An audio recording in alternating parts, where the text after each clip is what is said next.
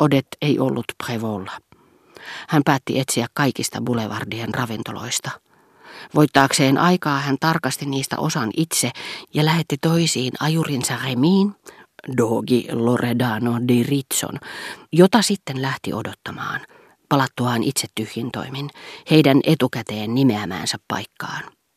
Vaunuja ei näkynyt, ja Suon kuvitteli mielessään lähestyvän hetken kahta eri vaihtoehtoa, sillä joko Remi sanoisi, siellä se rouva odotti, tai sitten sitä rouvaa ei näkynyt missään ravintolassa, ja niin hän näki, odottavan loppuillan yhtenä ja kuitenkin vaihtoehtoisena, sillä joko sitä edeltäisi odetten tapaaminen, joka hälventäisi hänen ahdistuksensa, tai sitten väistämätön luopuminen tämänkaltaisesta kohtaamisesta ja lähtö kotiin, odettaa näkemättä.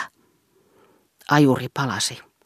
Mutta kun hän pysähtyi Swannin eteen, tämä ei kysynytkään, no tapasitteko tätä rouvaa, vaan Muistuttakaapa minulle huomenna, että täytyy tilata polttopuita, varasto alkaa olla vähissä.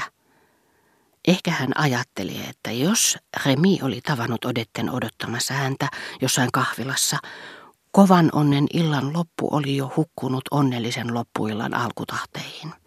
Eikä hänen näin ollen tarvinnut juosta vangitun, varmaan paikkaan suljetun ja aloillaan pysyttelevän onnen perässä mutta hänen käytöksensä johtui myös pelkästä turtumuksesta. Hänen ajatuksiaan vaivasi notkeuden puute, niin kuin joidenkin ihmisten jäseniä. Niitten, jotka yhteen törmäystä väistäessään, siepatessaan vaatteensa liekin ulottuvilta, tehdessään mitä tahansa kiireellistä, ottavat asiat rauhallisesti jäämällä vielä sekunniksi tilanteeseen, missä olivat aikaisemminkin, ikään kuin etsisivät siitä tukipistettä ja alkuvauhtia. Ja jos ajuri olisi keskeyttänyt hänet sanomalla, rouva odottaa siellä ja siellä, hän olisi luultavasti vastannut, niin tosiaankin, minähän lähetin teidät asialle kasvain, enpäs olisi uskonut ja olisi jatkuvasti puhunut polttopuista kätkeäkseen liikutuksensa ja suodakseen itselleen aikaa häätää levottomuutensa, voidakseen sitten omistautua onnelleen.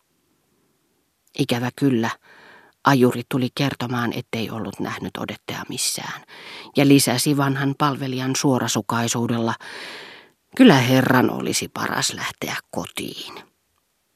Mutta välinpitämättömyys, jota Suon näytteli helposti, vaikka Remi ei voinut enää lisätä mitään tuomaansa viestiin, kaikkosi, kun hän huomasi, että toinen yritti saada häntä luopumaan toivostaan ja etsiskelyistään. Ei tule kysymykseenkään, hän huusi. Meidän on löydettävä tämä henkilö, se on kerta kaikkiaan elintärkeää. Hän joutuu suuriin vaikeuksiin ja varmasti loukkaantuu, ellei tapaa minua. Kuinka ihmeessä tämä rouva voisi loukkaantua, vastasi Remi, jos hän kerran itse lähti eikä odottanut herraa ja sanoi menevänsä Prevolle, eikä ollutkaan siellä. Valot alkoivat sammua vähän joka puolella. Boulevardin puitten alla, salaperäisessä hämärässä, harhaili muutamia vaikeasti erottuvia jalankulkijoita. Silloin tällöin Swan säpsähti jonkun naisen varjoa, kun tämä lähestyi ja kuiskutti hänen korvaansa tarvitsevansa saattajaa. Hän hipoi ahdistuksissaan kaikkia näitä tummia hahmoja, aivan kuin olisi kuolleitten kummitusten keskeltä varjojen valtakunnasta etsinyt Euridiikkeä. Kaikista rakkauden syntysyistä ja pyhän tuskan levittäjistä tehokkaimpia on varmaan tämä kiihtymyksen aalto, joka joskus pyyhkäisee ylitsemme. Henkilö, jonka seurassa sillä hetkellä viihdymme, tapaa siinä kohtalonsa, sillä me tulemme rakastamaan nimenomaan häntä. Sitä paitsi on sivuasia, miellyttikö hän meitä siihen mennessä enemmän tai edes yhtä paljon kuin muut. Riittää, että rupeamme pitämään vain hänestä ja yksinomaan hänestä. Ja tämä ehto toteutuu, kun siinä silmänräpäyksessä, jolloin hän pujahtaa käsistämme, hänen seurassaan nauttimamme mielihyvän kaipuu väistyy välittömästi ahdistuneen halun tieltä, joka kohdistuu tähän samaan henkilöön, mielettömän halun, jota tätä maailmaa säätelevien lakien mukaan on mahdoton tyydyttää ja vaikea parantaa. Järjettömän ja tuskallisen halun tieltä, joka tähtää toisen ihmisen omistamiseen. Swan pyysi ajamaan jäljellä oleviin ravintoloihin. Se oli ainoa onnen mahdollisuus, jota hän oli pystynyt harkitsemaan rauhallisesti. Nyt hän ei enää kätkenyt kiihtymystään, eikä tälle tapaamiselle antamaansa arvoa, ja hän lupasi, mikäli hyvin kävisi, palkkion ajurilleen, ikään kuin hän voisi herättämällä toisessa onnistumisen toiveita, jotka sopivasti vahvistaisivat hänen omiaan, saada aikaan sen ihmeen, että Odet, mikäli oli ehtinyt palata kotiinsa nukkumaan, olisi siitä huolimatta jossakin Boulevardin ravintoloista.